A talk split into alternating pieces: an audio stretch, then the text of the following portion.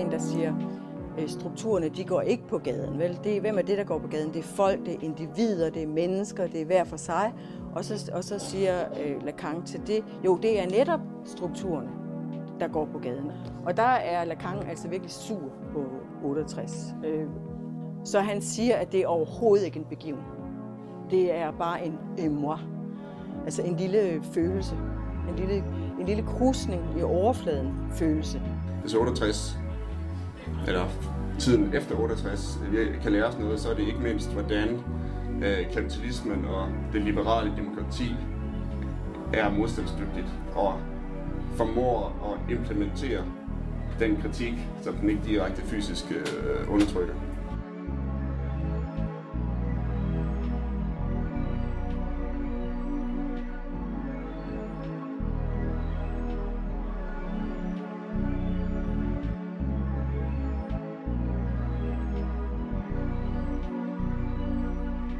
I den afsluttende scene af Matthew Weiners fremragende serie Mad Men, der følger en gruppe reklamemænd på Madison Avenue gennem USA's tumulte 60'ere, ser vi hovedpersonen Don Draper meditere i lotusstilling på en klippe ved den kaliforniske kyst. Et smil breder sig på hans læber, og seeren aner et håb. Måske har Don Draper endelig gennemskuet reklameverdens overfladiskhed og opnået dybere indsigt. Seerens håb slukkes dog hurtigt, da der klippes over til en ikonisk Coca-Cola-reklame fra 1971, hvor en multikulturel flok af hippier synger i kor, at de allerhelst bare gerne vil give verden en cola. keep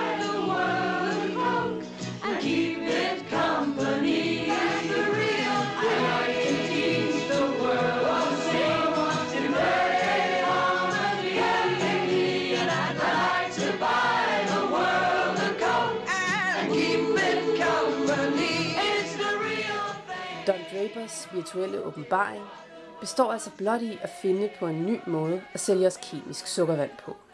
Madmans finale illustrerer på glimrende vis, hvordan senkapitalismen formåede at absorbere store dele af 68'ernes antikapitalistiske værdier om peace, love and harmony, og transformere dem til blot endnu en vare. Så hvad ændrede sig egentlig efter 68? Verden eller kapitalismen? I denne programrække tager vi udgangspunkt i det første af foreningen Problemas seminarer om 68 under titlen Strukturerne går på gaden – vi vil gerne undersøge forholdet mellem oprør og struktur. For hvordan undgår man, at ens oprør bliver genintegreret i den struktur, som den oprindeligt var et oprør imod? Hvis kapitalismen alligevel formår at inkorporere den kritik, som den ikke direkte undertrykker, kan det så overhovedet betale sig at gøre oprør? I det her afsnit skal vi høre to uddrag fra seminaret den 10. november. Rasmus Bro Clemmensen fra Problema fortæller om et andet universitet og mulighederne for at lave et studenteroprør i dag. Mens filosof og journalist Tine Bjørkel vil analysere mødet mellem filosofen Jacques Lacan og de unge oprørere i 68. Først skal vi dog høre et uddrag fra et andet arrangement om 68. Katrine fik sig en snak med idehistoriker og redaktør Bjarke Skærlund Risager til Slagmarks udgivelsesreception for deres nye antologi 1968. Du lytter til Filosofikum. Mit navn er Rosa. Hvis der er nogen, der stadigvæk skulle være i tvivl, så er anledningen til, at vi er her, i hvert fald anledningen til, at jeg er her, er den her øh, mursten 1968, en tekstsamling i øh, Slagmarks øh, revolutionsserie. Fordi at jeg der ikke ved det, er Slagmark et øh, øh, forlag, der er tilknyttet øh, idehistorie på Aarhus Universitet. Og øh, jeg har redigeret den her bog sammen med en britisk sociolog, der hedder Lawrence Cox, og en amerikansk historiker, der hedder Salar Mohandisi. Og det her er så den danske udgave af bogen. 12 lande har vi fået med. Over 80 øh, primære tekster, som vi så har skrevet introduktioner til. Ni forskellige sprog, tror jeg, jeg talte til. Øhm, Og igennem alle de tekster prøver vi så at introducere øh, læserne til, hvad 68 i et, hvis ikke et globalt perspektiv, så i hvert fald perspektiv fra det globale nord, hvad 68 øh, handlede om. Når vi siger 68, når folk tit siger 68, bliver det lidt brugt som på symbolsk vis, eller på det man kunne kalde metonymisk vis, altså som en lille del, der subsidierer for en større helhed. Øhm, så vi har, vi, har, vi har tekster med fra midt-60'erne til midt-70'erne, så det er det, vi forstår ved 68. Det er det lange 68, øh, med andre ord. Det er der forskellige grunde til, og jeg tror, vi kommer til at snakke om nogle af dem. Øhm, 68 var om noget ikke en, men mange kollektive begivenheder. Og det var i hvert fald på universiteterne, hvor mange af de her begivenheder fandt sted, et opgør mod den her form, hvor der står en mand, som det jo ofte var, foran en masse andre, og så doserer viden. Så det vil vi også gøre lidt op imod i aften, og gøre det lidt mere som en samtale. Øhm, og det vi i første omgang vil gøre her, det er at lave et form for interview mellem Katrine og jeg. Øhm, og jeg vil egentlig godt starte med at spørge, øhm, nu, øhm, nu læner jeg på Slagmarks hjemmeside i forbindelse med den her øh, revolutionsserie op af en bestemt øh, definition af revolution, som øh, Nikolaj von Eggers kom i forbindelse med udgivelsen af antologien om den franske revolution, øh, som jeg lige vil læse op fra. I forhold til den serie om revolution, og Slagmark har redigeret, forstår vi revolution mere snævert som politisk revolution. Her er det afgørende kendetegn, at der sker en omvæltning af det bestående politiske system, herunder regeringsformen og de sociale strukturer. Hvordan mener du, at man øh, med udgangspunkt i den her øh, definition af revolution kan forstå 1968 som en revolution? Der er mindst to måder at svare på det spørgsmål på. Altså et, et, et, øh, et afkræftende og, et, og en bekræftende måde at svare på det. For det første kan man sige, at men måske kan jeg lige starte med at sige, at de tidligere udgivelser af revolutionen-serien her har behandlet henholdsvis øh, den amerikanske revolution, den franske revolution og den russiske revolution. Meget sådan klassiske øh, revolutioner, øh, om en øh, vidt forskellige også, men det, det ligesom havde til fælles, var et form for øh, vertikalt øh, oprør øh, for neden mod øh, regeringsmagter, mod despoter, mod adlen øh, osv., som man fik øh, vippet af pinden, øh, i nogle tilfælde kappet hovedet af, og hvorefter man indstiftede en eller anden, i et eller andet omfang en, en radikal øh, samfundsforandring. Og 68, i det omfang det overhovedet var en revolution, var det ikke en revolution, men mange. Øh, men det var også nogle helt andre slags oprør. Øh, og nogle aspirerede måske til øh, revolutioner de her mere, i den her mere klassiske forståelse. Øh, jævnfør den franske og russiske osv., øh, og ønskede at storme vinterpaladset. Øh, men mange gjorde ikke. Og i de tilfælde, hvor de gjorde der, kom de heller aldrig til at gøre det. Så på den måde, nej, det passer ikke ind i vores bogserie. Men der, hvor den så alligevel passer ind i vores bogserie, øh, har at gøre med øh, en helt det man kunne kalde en ny forståelse af øh, revolution og faktisk også politik som sådan, der var ikke bare en måde at analysere, hvad der skete på, men, men som egentlig var implicit i alle de begivenheder, der skete.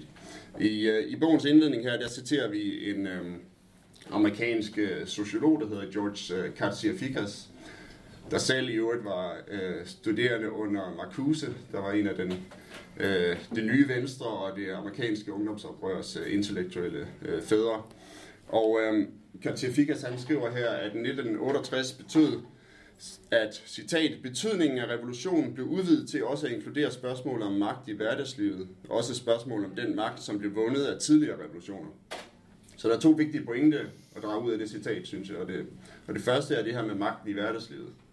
Så hvor magten tidligere havde været et, øh, et, et udelukkende vertikalt forhold mellem for eksempel subjekter og kejser, øh, øh, som, man, øh, som blev forsøgt nedbrudt, så var det øh, nu noget, der blev brudt ud i samfundet, ud i hjemmene, ud i den patriarkalske familie, ind på universiteterne, ind i parforholdet, øh, og på forskellige andre måder øh, et oprør, der gennemsyrede de magtrelationer, som argumenterede man for, og har man argumenteret for sidenhen, øh, gennemsyrer alle sociale relationer i samfundet, og alle samfundsinstitutioner øh, øh, bygget op omkring de relationer.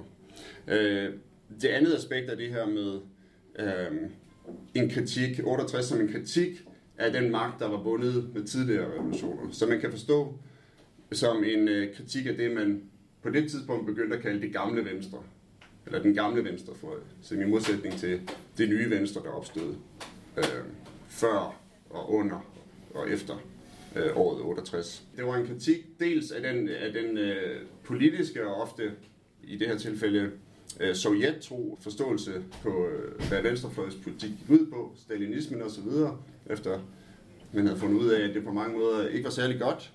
Og også den måde, venstrefløjsinstitutionerne fungerede på internt, igen med de her andre magtrelationer mellem kønnene, aldershierarkiet osv.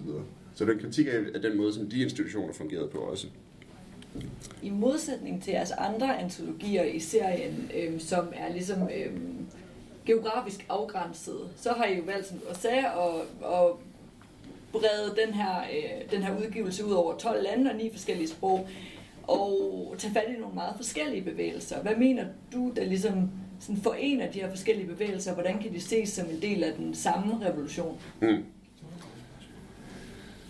Altså igen kan man her svare, at man kan først øh, afkræfte. Det er ikke at sige, at jamen, det, det havde de på mange måder heller ikke. Altså de her engelske hippier, der vil have gratis øh, øh, festivaler og gratis stoffer, havde måske ikke så meget at gøre med fattige meksikanske bønder, eller havde måske ikke så meget at gøre med øh, italienske fabriksarbejdere.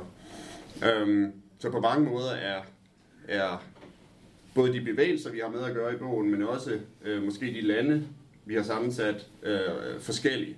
Øh, der hvor, hvor der alligevel er nogle lighedspunkter, og der hvor vi synes, at det gav mening at afgrænse det øh, på den her måde. Jeg kan lige sige, at vi startede med at have meget... Det blev en stor bog, men vi startede med at have endnu større ambitioner. Og tænke på det som en faktisk et globalt perspektiv på 68, men vi fandt hurtigt ud af, at det simpelthen var for uoverkommeligt. Øh, så vi øh, snævrede ind, som sagt, til det, man kalder det globale nord i, i dag. Øh, som et begreb, der jo er meget nyere end, end 68, øh, som opstod i 90'erne, øh, øh, efter man var holdt op med at tale om, om Østen og Vesten øh, som den primære geopolitiske dikotomi. Øhm, så i bogen har vi nogle lande med, der ret øh, sådan intuitivt falder i den øh, kategori Danmark, øh, USA, øh, Frankrig, Italien osv. Lande med høj øh, velstand, kendetegnet ved øh, på det tidspunkt at være blevet øh, forbrugersamfund, kendetegnet ved urbaniseringsprocesser øhm, og, og forskellige andre ting. Vi har så også taget nogle lande med, der på forskellige vis er mere eller mindre outliers i, i denne her, her serie lande herunder øh, Mexico, Japan, øh, Jugoslavien, Tjekoslovakiet. Øh, 68 er blevet betegnet som det første globale oprør, øh, hvilket har meget at gøre med den øgede, dengang kaldte man det ikke globalisering, men på engelsk begyndte ordet globalization faktisk at blive en del af ordbøgerne op igennem 60'erne øh, medieteoretikeren Marshall McLuhan han talte om den globale landsby. Så den her, øh, den her forståelse af, at vi kom, vi kom tættere på hinanden øh, gennem medier, gennem rejser øh, osv. Um, øhm, og lige sådan med, med de her rebeller og, og oprør, som sagt. Um, de lånte øh, fra hinanden, de inspirerede hinanden, de øh, temaerne, de øh, rejste på tværs af grænser. Det samme gjorde taktikkerne, og ikke mindst den solidaritet, der var bevægelserne imellem. Og øhm, en af de kampe, eller et af de temaer, der måske betyder, der nok betyder mest for den her øh, globale forståelse af revolution, eller hvad vi nu end skal kalde det, øh, var Vietnamkrigen. Øh, hvor forskellige øh, mennesker i, i, i, i det globale nord, hvis vi nu kalder det det, øh, udviste solidaritet øh, med vietnamesernes ret til selvbestemmelse, men også kritiserede deres egne regeringers øh, øh involvering øh, i, i, krigen, øh, i krigen dernede. Øh, så når man læser de her tekster, er der nogle ret... Øh, det, så, det synes jeg, det er noget af det mest interessante at læse, det der internationale perspektiv, øh, der er på spil. Øh, men nogle gange, så, også, nogle gange bliver det også absurd, nogle gange bliver det også absurd, når man læser om øh, engelske studerende på London School of Economics, der taler om, at, øh, at, at deres universitet faktisk var ligesom Vietnam. I et eller andet forsøg på at udvise solidaritet, men hvor man nok så sige, der mangler nogle, noget perspektiv, ikke? Øh, som vi så har i dag øh, i bagklodskabens øh, øh, klare lys. Så kommer lidt det sådan uomgængelige spørgsmål til sidst. Hvad kan vi lære af 68? Og bare, eller ej, det er ikke det samme spørgsmål, men det jeg egentlig ville spørge om før var, hvis vi opfatter 68 som en revolution, var det så en vellykket revolution? Altså lykkedes den? Nu kommer endnu et dobbeltsvar. Nej, det gjorde den ikke. Det gjorde den ikke, hvis man i hvert fald øh, kigger på de mere radikale krav og radikale mål, som øh, mange af de her bevægelser havde. Der var stort set ingen af de mål, øh, de fik indfriet. Øhm, det er der forskellige grunde til. Øhm, som de fleste af jer jo nok allerede ved, skete der diverse sekteriske radikaliseringsprocesser op gennem, op gennem 70'erne, øh, som jeg tror er med til at forklare øh, noget øh, omkring, hvorfor de ikke lykkedes med mere, end de gjorde. Øh, for det andet, og også ret vigtigt i mange lande, var der en øh, ofte en markant øh, undertrykkelsesproces øh, fra statens side, især i et land som Italien. Øh, for det tredje blev folk ældre, fik måske familie, blev træt af, at blev træt af den politiske kamp. Um, jeg hørte et uh, interview med uh, en amerikansk øh, uh, 68'er og forfatter, uh, jeg tror han hedder Max Elmbaum, der har skrevet om The New Communist Movement i USA. Der talte om det her med, at når man hele tiden troede, at revolutionen var lige om hjørnet, så kunne man altid lige give den en tand mere, og når det så på et tidspunkt går op for en, at det var den faktisk ikke alligevel, så er det enormt udmattende. Um, det, ja, det synes jeg var sagde meget, øh, den måde han gik til det. Men, når jeg så alligevel kan synes, at, eller vi skal også tale om, hvad der så rent faktisk lykkedes, eller hvad, hvad der var af succes, og her, jeg synes, man kan gribe fat til Katja Fikas igen her, der har et citat i den samme bog, i sin bog om, øh, om det globale New Left, der handler om, at eller han, han har et citat, der han siger noget i stil med, at det er ikke så meget det, at 68 var en fiasko. Det er mere det, at den succes blev udvandet. Øh, som jeg synes er en meget fin måde at sige det på, fordi øhm, der, der, der skete nogle der skete nogle, nogle landvindinger på nogle områder, og der, der skete nogle, nogle på sin vis radikale forandringer øh, på nogle områder. Øh, ikke i det, øh, i det vertikale, øh, oftest ikke i de vertikale forhold, vi beskrev før, men i de hverdagslige øh, øh, magtrelationer. Øh, og, og den her udvandring, der så senere øh, er sket, synes jeg, og det var så også det, du lige var lidt inde på her, hvad kan vi lære af det? Jeg synes, hvis 68, eller tiden efter 68, øh, vi kan lære os noget, så er det ikke mindst, hvordan øh, kapitalismen og det liberale demokrati er modstandsdygtigt og formår at implementere den kritik, som den ikke direkte fysisk øh, undertrykker. Um, så det synes jeg er en af de vigtigste lærer. Men jeg synes også, at de her tekster rent faktisk kan lære os noget i dag. Altså, for de også, der, der, der stadigvæk uh, kæmper med nogle af de her uh, ting i dag og prøver at gøre verden til et bedre sted. Um, og jeg synes, noget af det, der har været meget sådan øjenåbende for mig at sidde og grave ned i alle de her tekster, er, er, hvordan jeg synes, mange af de diskussioner, som vi har i dag, og som er vigtige at have i dag, men som vi også prøver hele tiden at genopfinde, rent faktisk har fundet sted tidligere. Og det er ikke for at sige, at vi bare skal gå tilbage til de samme tekster, eller at vi bare skal tale i det samme sprog, og at vi ikke skal prøve at, og, øh, at tale på nye måder og stille spørgsmål på nye måder, for det tror jeg egentlig, at enhver generation gør og, og bør. Men det er slående, hvor mange af de samme øh, tematikker, de havde dengang. Så ja, det har været øjenåbne for mig i hvert fald. I forhold til, at du siger, at det vi i hvert fald kan lære, er, hvor modstandsdygtig øh, kapitalismen er, og hvor god den er til at implementere oprøret i sig. Nu, og så snakker du samtidig om, at vi har nogle af de samme diskussioner, som man havde dengang. Hvordan kan man, altså det er jo ikke en særlig fed lære på en eller anden måde, at dit oprør ligesom bliver absorberet af kapitalismen. Hvordan mener du, man kan forholde sig til den sådan, øh, problemstilling i dag? Det er et tricky spørgsmål, ja. ikke? Jeg tror, jeg skal tænke mere over det. Altså, jeg ved ikke... Mm, altså,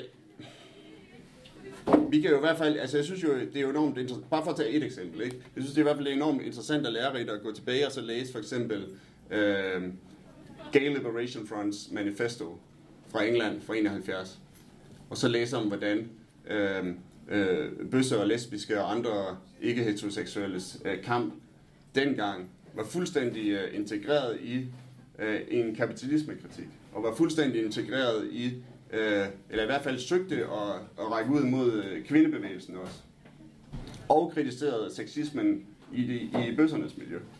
Øh, altså, og mandsdominansen der, ikke? Og så videre. Så, så, så, så jeg synes, jeg, jeg synes der, der er grund til at gå tilbage til nogle af de øh, gamle tekster der og se på, hvordan tænkte de øh, omkring de ting. Så jeg synes, på den måde er det egentlig, synes jeg, også en ressource og ikke bare et, et historisk øh, dokument. Ja. Det var mit ikke svar på, på det spørgsmål. Tusind tak for hjælpen. Nu vi øh, været omkring det her spørgsmål øh, med omkring, hvorvidt der var nogen succeser eller nogen sejre øh, af 68, og hvis man skal pege på et område, eller, hvor, hvor jeg mener, der var en markant øh, fremgang, så handler, så handler det om øh, kvindefrigørelsen. Øhm, både i samfundet som helhed, men også, som nævnt tidligere, inden for de politiske organisationer. Der var også lidt ked af, at vi nu har stået øh, tre mænd og talt her, heroppe i dag. Og jeg havde faktisk inviteret nogle af, af, af de andre danske forfattere øh, til at komme, øh, men det var desværre ikke muligt. Og det var netop øh, øh, Lisbeth Den Holgersen, Åse Ladingen, Nina Slås og Marie-Louise Svane, der har skrevet det, der er blevet kaldt øh, det første øh, rødstrømmemanifest øh, i Danmark. Der var selvfølgelig også rødstrømper i, i USA og andre lande. Øh, og teksten blev bragt som en øh, kronik i Information øh, i 71 maj, tror jeg. Øh, fordi det, der jo skete, og igen går tilbage til de her spørgsmål omkring, hvorfor vi bliver nødt til at udbrede det historiske, udbrede det tidsmæssige afgrænsning. Øh, det var jo, at kvindebevægelsen i, i, i stort omfang opstod som øh, en reaktion på øh, 68, altså på studenteroprøret og på de der øh, måske modkulturelle og måske endda revolutionære, øh, men stadigvæk mandsdominerede øh, øh, bevægelser og organisationer. Så de skrev så den her kronik, der hedder Something is happening, but you don't know what it is. Do you, Mr. Jones? Der jo selvfølgelig er en henvisning til Bob Dylan's Ballad of a Thin Man, om ham her, Mr. Jones, der opdager, at han ikke rigtig er i stand til at, at fatte, hvad der sker rundt om ham. Øhm, nu vil jeg læse. Det er, meget, det er en lang tekst, og vi har forkortet den i bogen, og nu vil jeg så forkorte den endnu længere, for ikke at holde på jer for lang tid. Vi vil lægge en bombe under såvel de frelste venstreorienterede og hippierne, som de fortabte højreorienterede. Ingen skal føle sig sikker, for ingen er sikker. Så hedder det første afsnit, Mona Lisa på røven. Hovedangrebspunktet er ikke kvindediskrimination, men kapitalismen med alle dets følger. Forbrugerisme, militarisme, racisme, sexisme, etc. Vi nægter at se kvindesagen isoleret som en atomisering, som kun tjener det bestående samfund. Den ulykkelige, den ulykkelige krig i Vietnam, historien, har forfordelt kvinderne. Det er en afledningsmanøvre fra ondetroet til dets resultater. Krigen og diskriminationen er ingen naturkatastrofe, men en logisk følge af systemet. Mona Lisa på Venstrefronten. Så er der Venstrefronten med, Venstrefronten med alle de rare, progressive drenge, der sidder i panelerne og fortæller os alt det rigtige. Pigerne sidder nemlig ikke i panelerne. Vi sidder dernede og mener alt det rigtige. Vi sidder blandt andet og mener noget om, at borgerlige kønsroller er latterlige og urolige. Paneldrengene analyserer også fænomenet fra tid til anden og fremstiller den borgerlige kønsmoral i privatkapitalistiske termer. Det forstår vi jo mægtigt godt, og vi har også sat os ud over øh, borgerlige roller, borgerlig moral og hele lortet. Vi er frigjorte. Endelig er vi blevet fri for at simulere kyske og kostbare. Endelig tør vi tilstå, at vi har lyst til sex. Vi tør faktisk ikke, ikke mere tilstå, at vi indimellem rent undtagelsesvis måske ikke lige har lyst til sex. Hvis vi for eksempel har mere lyst til at snakke med ham, end absolut har noget med hans pik at gøre. Men vi vil hellere alt andet end misforstås og opfattes som bonerte, ufrie og Venstrefondens venligste smedeord, frustreret. Vi sætter alt ind på at holde positionen som Venstrefrontens dejlige frigjorte damer, og paneldrengene elsker os, fordi vi vil, når de kan.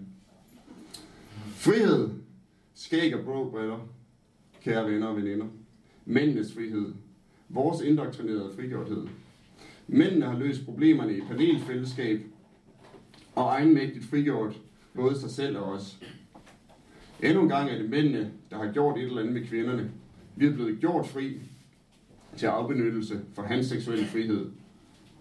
Vi har endnu ikke selv taget vores egen seksuelle frihed, for det er hans, og ikke vores egen uborgerlighed, vi bliver brugt til at bevise, når vi faktisk ikke gider, når vi faktisk ikke har lyst til ham, og alligevel siger ja, fordi vi ved, det er god tone.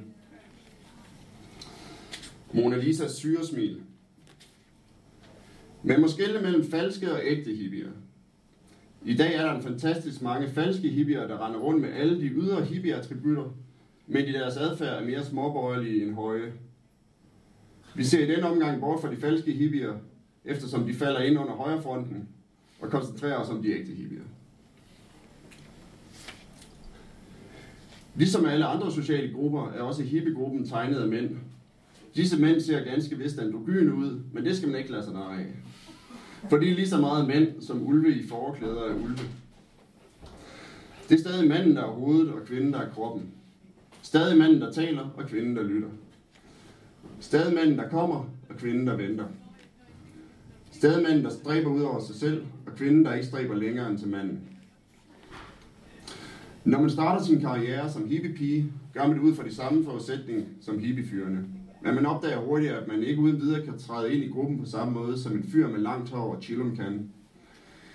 Hippiegrupperne er mandsgrupper, som man som pige kan knippe sig ind og ud af, og derved er disse grupper lige så reaktionære som det samfund, de postulerer at være et alternativ til.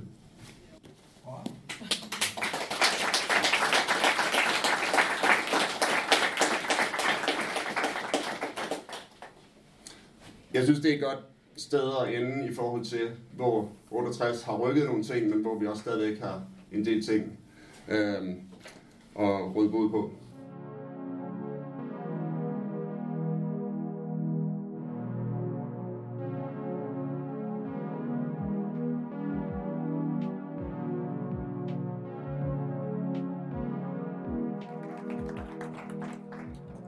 Mange tak.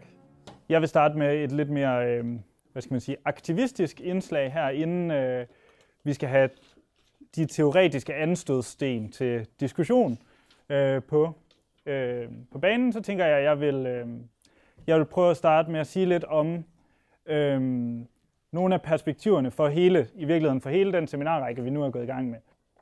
Som altså handler om, hvad for nogle studenterbevægelser er der nu? Hvordan er det at være studenterbevægelse i, i vores samfund? Og så øh, sige, prøve at perspektivere lidt til sådan, som jeg ser ligheder og forskelle øh, til 68. Jeg er ikke øh, historiker, og jeg kan tage fejl med mine analyser af 68, øh, men øh, jeg vil prøve at, så jeg vil prøve at tage udgangspunkt i mine egne erfaringer fra et andet universitet.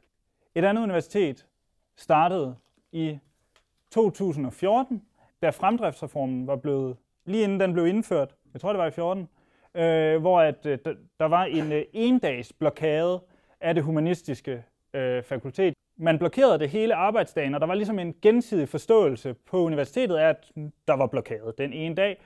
Men det, der var rigtig, rigtig fedt, det der skete, som var en lille smule mirakuløst, det var, at der var sindssygt mange mennesker, der deltog i debatter og diskussioner den dag. Og alle folk havde en energi, at den her, det her med fremdriftsreformen, det kunne bare ikke passe, at vi skulle have den slags øh, at vi skulle have den slags meget rigide rammer for den her institution, vi alle sammen er så vilde med, og som burde være fri, nemlig universitetet. Det kunne bare ikke passe, og der var lige pludselig nogle ret vilde diskussioner af, hvordan vi burde ja, starte et nyt studenteroprør, eller starte, et, øh, starte en ny øh, bevægelse, samles igen. Hvordan kan vi samles efter i dag, øh, spurgte vi os selv. Øh, og så der var en sindssygt fed energi, og vi var nogen, der satte os for at prøve at fortsætte den energi. Men der skete jo så desværre det lidt øh, deprimerende, at øh, da den ene dags demonstration og blokade var slut, så var der, blev der indkaldt til et par store demonstrationer, øh, så kom der eksamener, og så stoppede protesterne. Så var, oplevede vi lige pludselig, at universitetet, øh, der i et herligt øjeblik havde været et politisk rum, hvor man diskuterede, hvad filen skal vi med den her institution, lige pludselig var, ikke var et politisk rum igen. Eller måske tværtimod, det blev tydeligt for os, hvor er politisk et rum, universitetet havde været for os øh, inden. Vi, øh, vi ville gerne den her, det vi havde oplevet som så relativt mirakuløst, den ene dag, hvor der havde været protester, det ville vi gerne øh, omsætte til en bevægelse? Hvordan filen laver vi en studenterbevægelse, spurgte vi os selv. Vi endte med øh, at være inspireret af to ting i vores fortid. Dels var vi rent indholdsmæssigt inspireret af det Humboldtske universitetsideal. Simpelthen det universitet, som øh, 68'erne i sin tid gjorde oprør mod, på en eller anden måde i hvert fald, det, sådan som vi opfattede det Humboldtske universitetsideal, så var det baseret særligt på to ting, nemlig en parole om viden for videns skyld. Universitetet skulle ikke handle om at producere nytte, producere arbejdskraft eller lignende, men skulle handle om øh, at lære og om at undervise, om at forske, altså om og engagere sig i viden. Det var øh, dels det, og dels så var det et, øh, en idé om universitetets autonomi. Altså at universitetet skulle være selvbestemmende.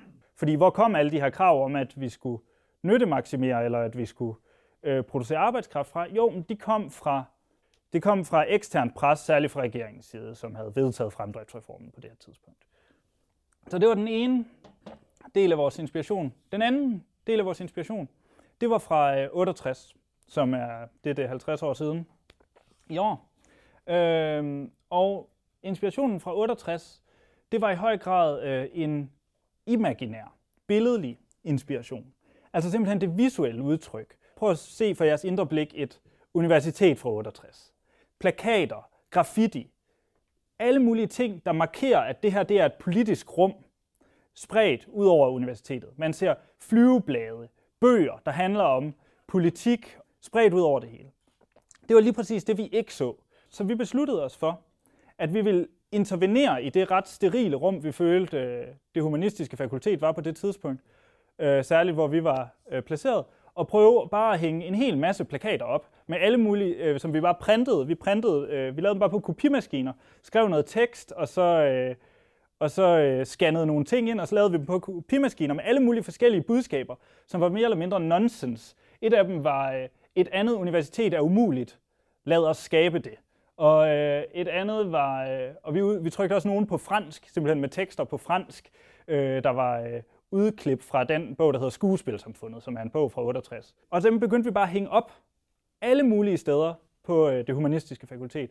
Bare for at skabe følelsen af, at der sker et eller andet. Der er nogen, der gør noget. Dels at der er nogen, der gør noget, de ikke må, og dels at der er nogen, der gør noget, øh, noget der er politisk, der vil et eller andet. Det var ikke klart, hvad vi ville, og det var måske heller ikke helt klart for os selv, men det ideen var, at vi havde simpelthen en idé om, at hvis vi simulerer 68 på en eller anden måde, så sker der noget. Øh, et andet eksempel på, øh, på, på den strategi, det, er, øh, det var, at vi, den første større aktion, vi så lavede efter, vi havde lavet de her plakataktioner, det var øh, til næste års immatrikulation. Der var så næsten gået et år på det her tidspunkt.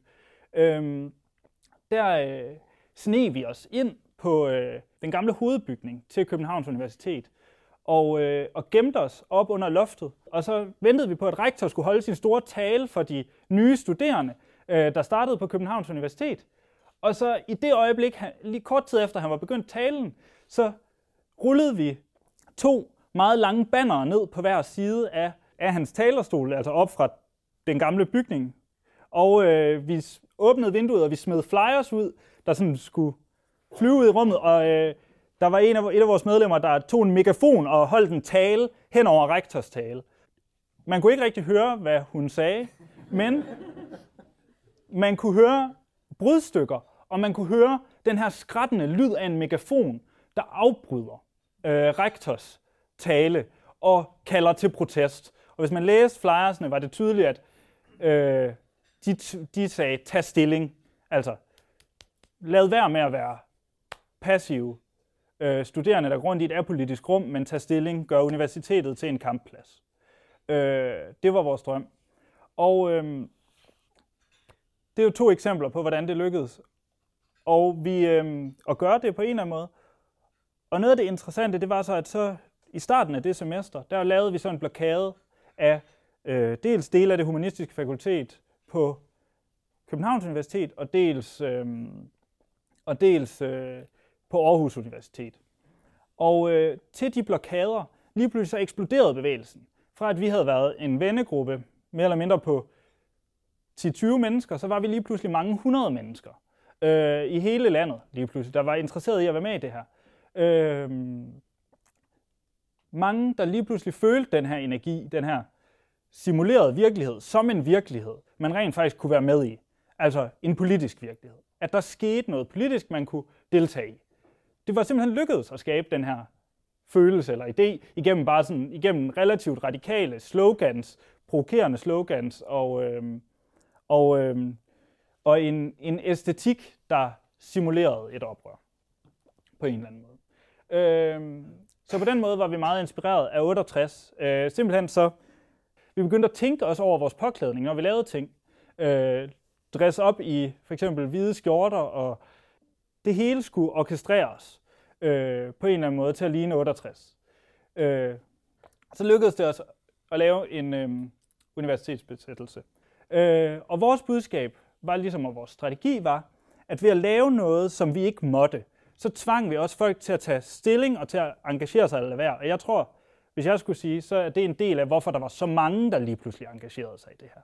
Det var også fordi, fordi vi skabte en position, hvor man kunne tage stilling, hvor at vores bevægelse ikke bare var en del af den daglige drift af universitetet. Så, men det skabte altså et, et skæld, en splittelse, også blandt de studerende. Ikke kun mellem øh, ledelsen eller politikerne og så os.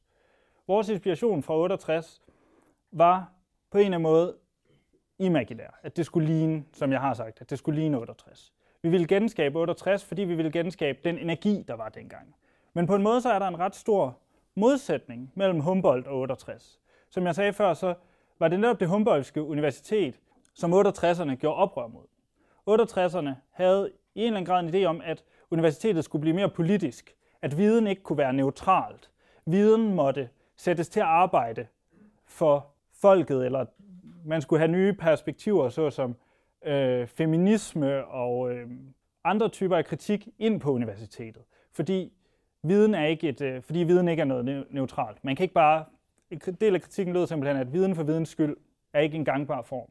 Men det vi oplevede, modsat 68, øh, rent øh, i vores tid med fremdriftsreformen og dimensioneringsplanen, det var, at det netop var perspektivet om viden for videns skyld, der blev troet fra regeringshånd.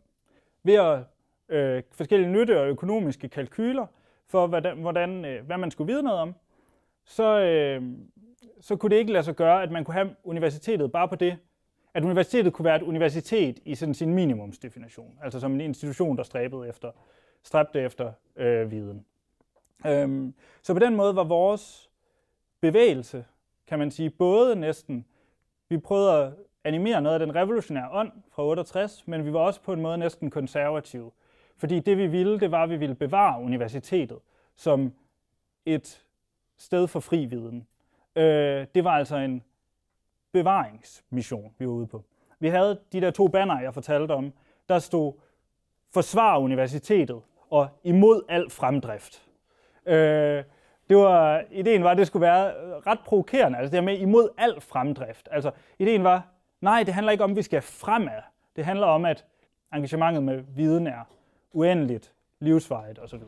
Noget af det, som jeg synes er rigtig interessant ved 68 og de ting, der skete i 68, det var, at man ikke bare kiggede på de konkrete forslag om nedskæringer, der for eksempel var her og nu, men man kiggede ud i verden. Man kiggede på revolutionerne, der skete ud i verden. Man kiggede på Vietnamkrigen. I Danmark kiggede man på de, de politiske ting, der skete i Frankrig. Og i de dage, da det virkelig intensiveredes i Frankrig, der øh, mødte studerende og arbejdere og, og så hinanden i øjnene på en eller anden måde. Og der var kampene, hvad skal man sige, øh, brød de rammer, der bare var de enkelte institutioner. Øh, så det er i hvert fald en, en, øh, en forskel, som jeg tror, at vi med vores fokus på universitetspolitik øh, ikke øh, lykkedes i at mobilisere. Og hvis man skal sige noget om, hvorfor det så også stoppede, kan det måske også have noget med det at gøre, at vi alligevel, det vi lavede alligevel var et svar på nogle konkrete nedskæringer, og da den umiddelbare trussel fra de nedskæringer var overstået, integreret i samfundet, så var det naturligt, at vores bevægelse stoppede. Noget af der, hvor vi så ikke, øh, eller jeg ikke ville være med til at lade det stoppe, det var så, at øh, vi gik så i, øh, i tænke, tænkepause, kan man sige, øh, nogle af os, og prøvede på at tænke over, hvad er uddannelse? Hvad vil vi med uddannelse? Hvordan kan vi skabe institutioner, der så rent faktisk kan facilitere den type af uddannelse, vi vil? Et af resultaterne af det blev øh, den her øh, bog, som, øh, som vi har hørt introduceret, What is Education?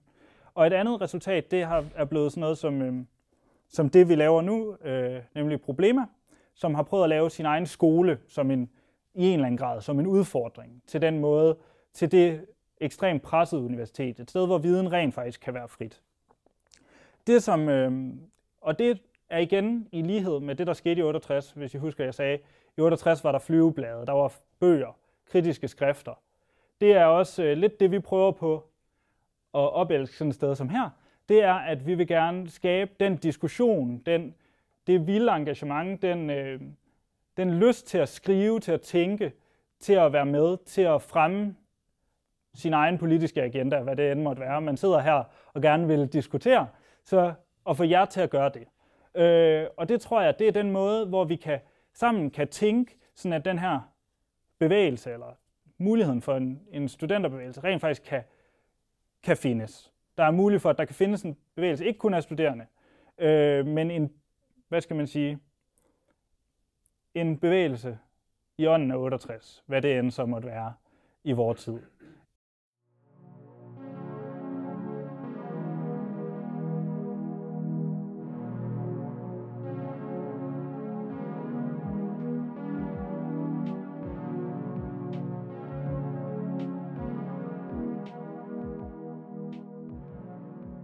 Ja, jeg øh, blev bedt om at tale her, så var den første tanke, at jeg ville gøre, øh, øh, ja, det var egentlig, det blev til strukturerne går på gaden, øh, eller, eller ja, strukturerne går på gaden, og det var fordi, at jeg øh, tænkte over 68, og så tænkte jeg øh, på det her øh, seminar af Jacques Lacan, hvor at øh, Daniel Cohn-Bendit, en af, af lederne og måske en af dem, der virkelig startede 68-oprøret, han står og snakker med Lacan.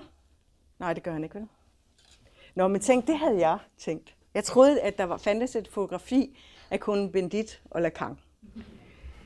Lacan, øh, jeg vil en hel del tale øh, lige i dag ud fra det her øh, seminar, som hedder Bagsiden, L'envers øh, de la psychanalyse, altså bagsiden af, eller det omvendte af psykoanalysen. Og, øh, og det vil jeg, fordi at det er øh, et af de steder, hvor at øh, Jacques Lacan, psykoanalyse, altså jeg regner med, at I ved, hvem Jacques Lacan er, øh, øh, det er et af de steder, hvor han, jeg, han definerer det, som man kalder diskurserne. Og faktisk øh, definerer, at der kun er fire diskurser, og at en af dem er den universitære. Og nu det er jo ligesom the issue her, kan der øh, ske noget nyt på universitetet, eller sker der hver gang det, at der, når der sker noget nyt, at det alligevel går tilbage til noget andet. Jeg synes, at det er vigtigt at vide med Lacan, at øh, på det tidspunkt, hvor vi så er nået frem til 68, har Lacan jo været i gang med en refleksion over det her siden øh, 56, tror jeg det er. Og Lacan han er både øh, psykiater og psykoanalytiker, øh, og han har jo også læst en hel masse filosofi. Hvorfor er det vigtigt at sige det? Det er fordi, at øh, der hvor udgangspunktet øh, for meget af Lacans tænkning, det er selvfølgelig Freud. Lacan siger så, at vi skal læse Freud igen, og det gør han jo i hvert fald selv. Øh, og, og det er det, hans, hvad skal man sige, det han kalder sig, hans undervisning øh, går ud på. Der er det paradoxale med undervisning. Præs, øh, og også når jeg står her, hvem som helst, som stiller sig her, og så sidder der nogen der, så er man øh, i det, som hedder en magistral diskurs, eller den, den universitære diskurs. Ikke? Altså at man på en eller anden måde øh, for, formodes at være der og, og fortælle noget om sin viden og sådan noget. Og det er jeg selvfølgelig også her. Desværre med, hvad skal man sige, den, den art af viden, som at psykoanalysen er, eller det som især sådan, som at, øh, at øh, øh, Lacan når frem til at undersøge det, det er, at, øh, at den kan faktisk ikke formidles fra det her sted. Altså, han, øh, Lacan han siger netop omkring 68, at den psykoanalytiske viden er en viden uden ord eller uden tale. Og hvorfor? Det er fordi, at psykoanalytikeren faktisk er den, som sidder og ikke siger noget. Og i det rum, hvor der ikke siges noget fra den, der formodes at vide, men der tales til den, der formodes at vide. Der kan, der kan der ske noget. Der handler om, hvordan noget så kan blive en begivenhed, fordi det er jo netop så... Øh, øh, øh, altså, jeg ved godt, at de fleste stadigvæk tror, at, øh, at psykoanalyse det er noget med at finde ud af, hvordan ens far og mor var. Og det er det også. Og det handler også om sex, og det er, eller køn, øh, hvordan man indskriver sig i køn og så videre. Så det handler om de her ting, selvfølgelig som Freud øh, havde mere at gøre. Men for Lacan øh, handler det også øh, om noget andet, øh, som, som er meget interessant, nemlig grænsen mellem sinds, det, vi kalder sindssyge og normalitet. Øh, og alt det sådan nogenlunde, som jeg har hørt her, altså der, når vi taler på denne her måde, når vi taler inden for, hvad skal man sige, øh, især den universitære øh, diskurs øh, eller sådan noget, så, øh, så taler vi jo på en fornuftig måde. Ikke? Med Lacan her, og, og møde mellem øh, Cohn-Bendit og Lacan, øh, det, øh, det synes jeg så også er meget sjovt på den måde, at jeg ved i virkeligheden ikke, hvor teoretisk øh, funderet Kone Bendit var, helt ærligt. Altså han er jo økolog nu. Han var helt sikkert en værre ballademager øh, på universitetet, og det var han allerede fra 67. Det vil sige, at der kunne man jo sige, at det allerede startede i 67 opgøret. Og hvad startede det med? Det startede med et rigtig hysterisk symptom fra Kohn Bendits side og, og en hel masse andre mænd der. Øh, og det var nemlig, at de ville på en måde have ligestilling, fordi at der, hvor at han boede, øh, konvendit, der måtte pigerne, de måtte godt komme op på drengenes øh, øh, sovesal efter kl. 22, men drengene måtte ikke komme op på pigernes sovesal efter kl. 22. Der startede studenteroprøret.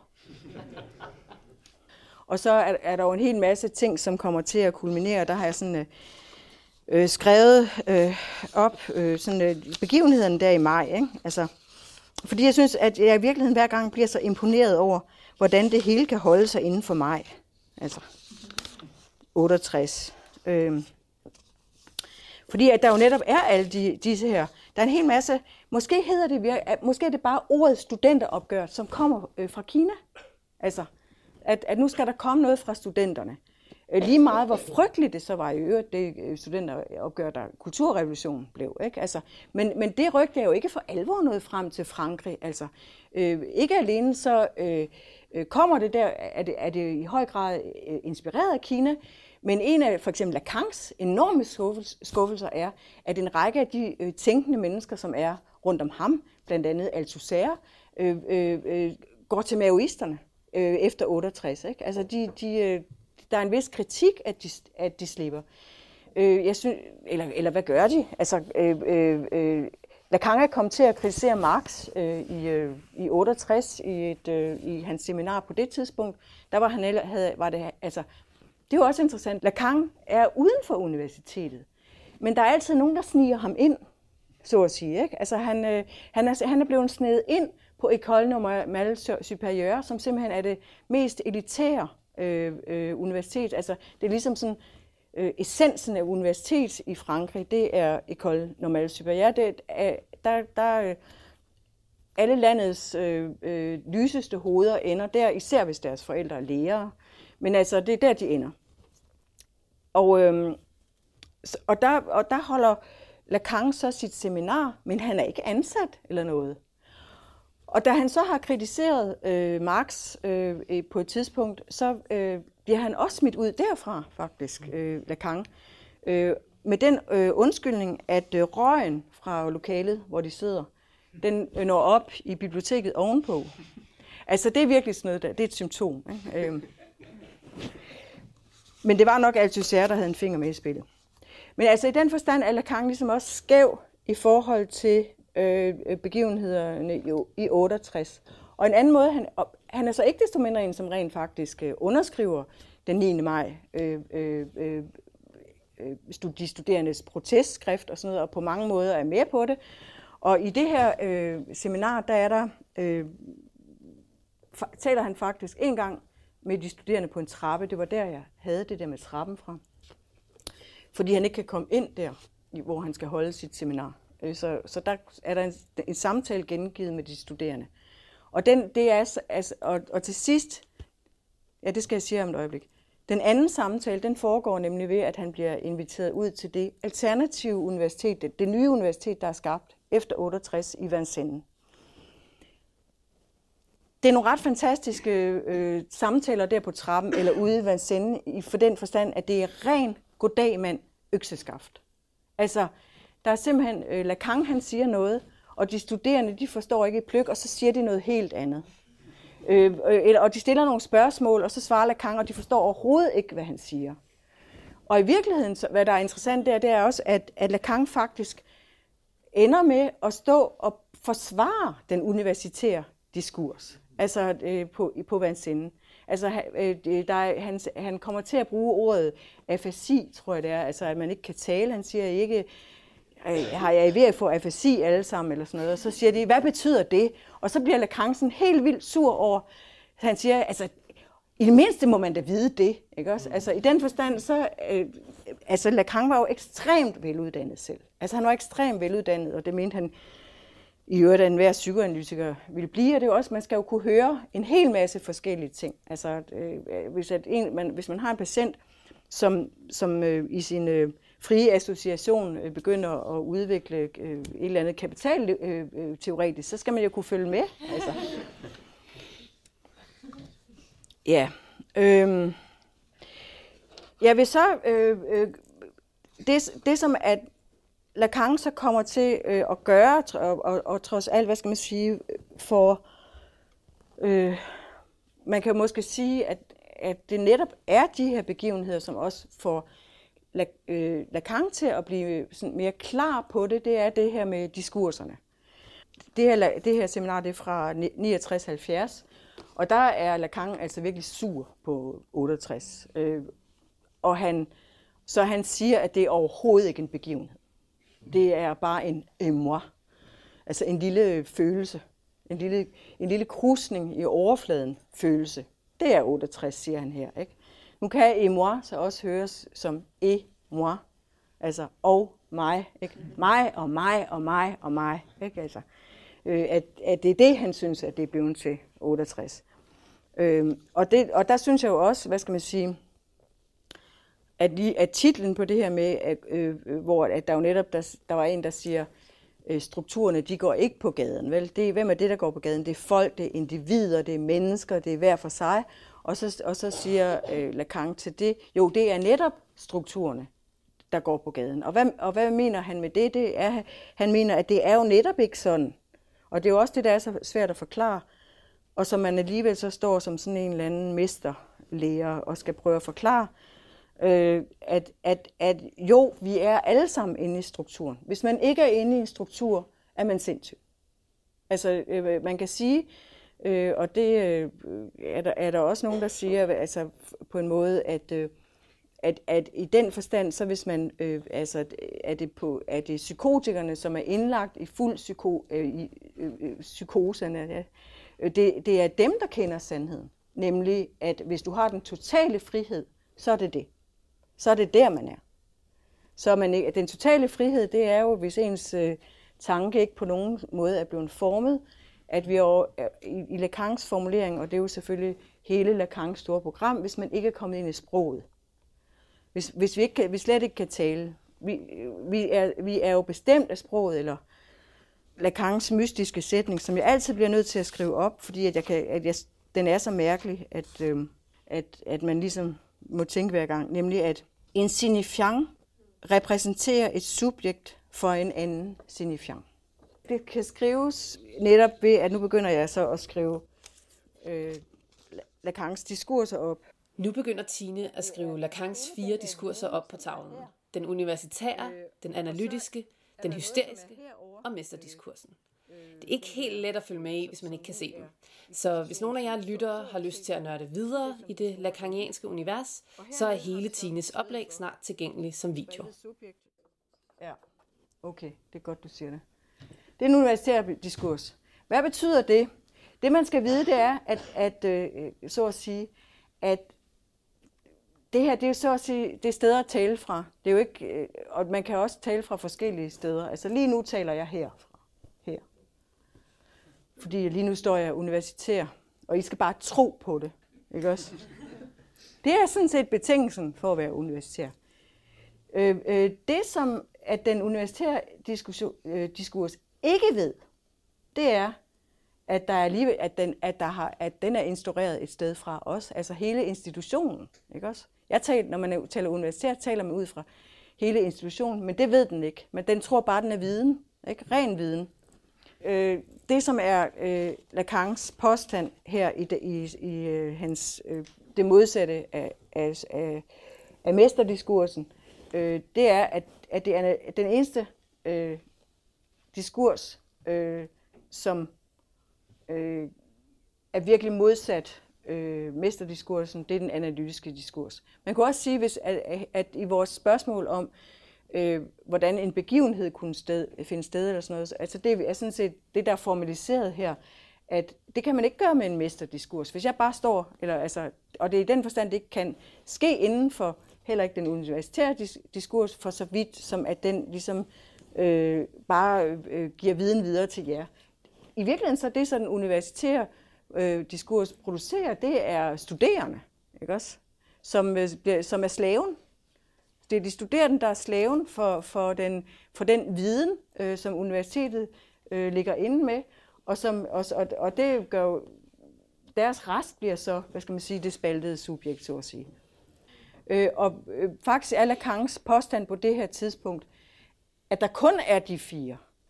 Jeg tror, at, der, vi, at efter 68, hvis man kunne sige noget, så kunne, jeg tror, det der blev drømt om, øh, altså i, i, øh, i 68, men måske ved enhver re, re, øh, øh, revolution.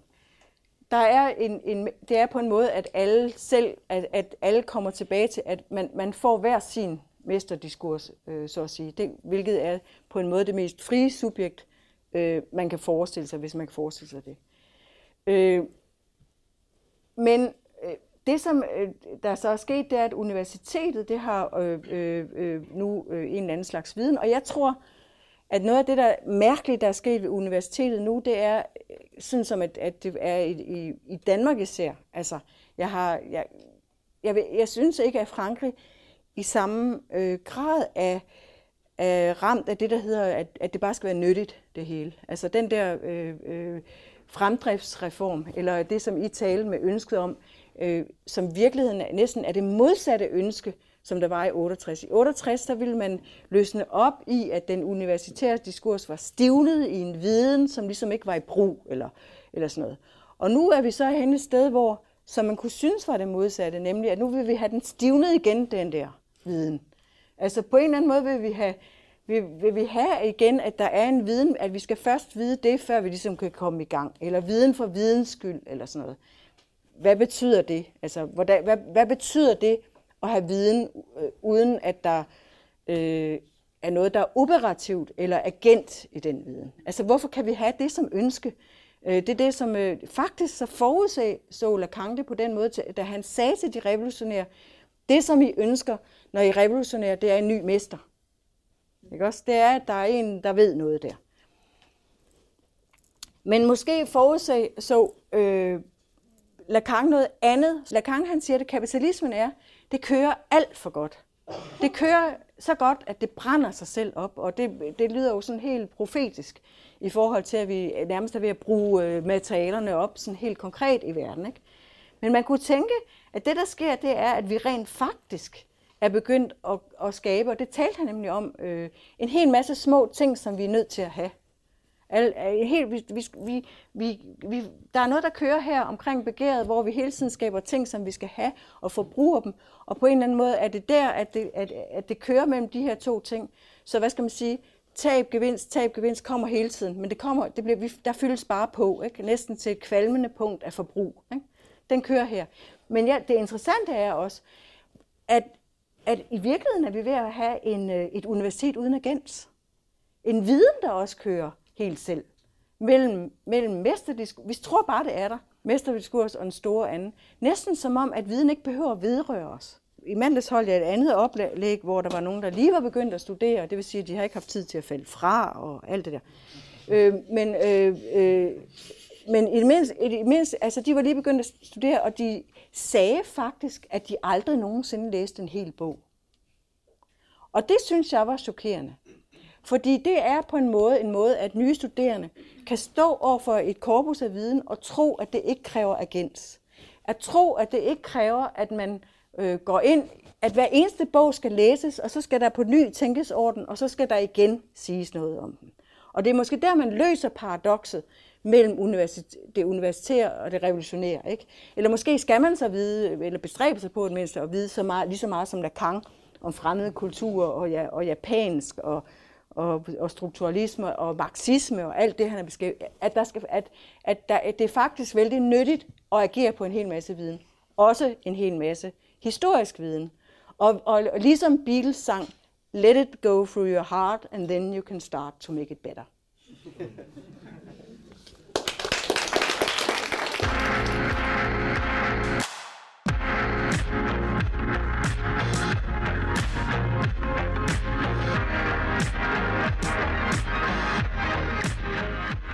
Det var Filosofikum for denne gang.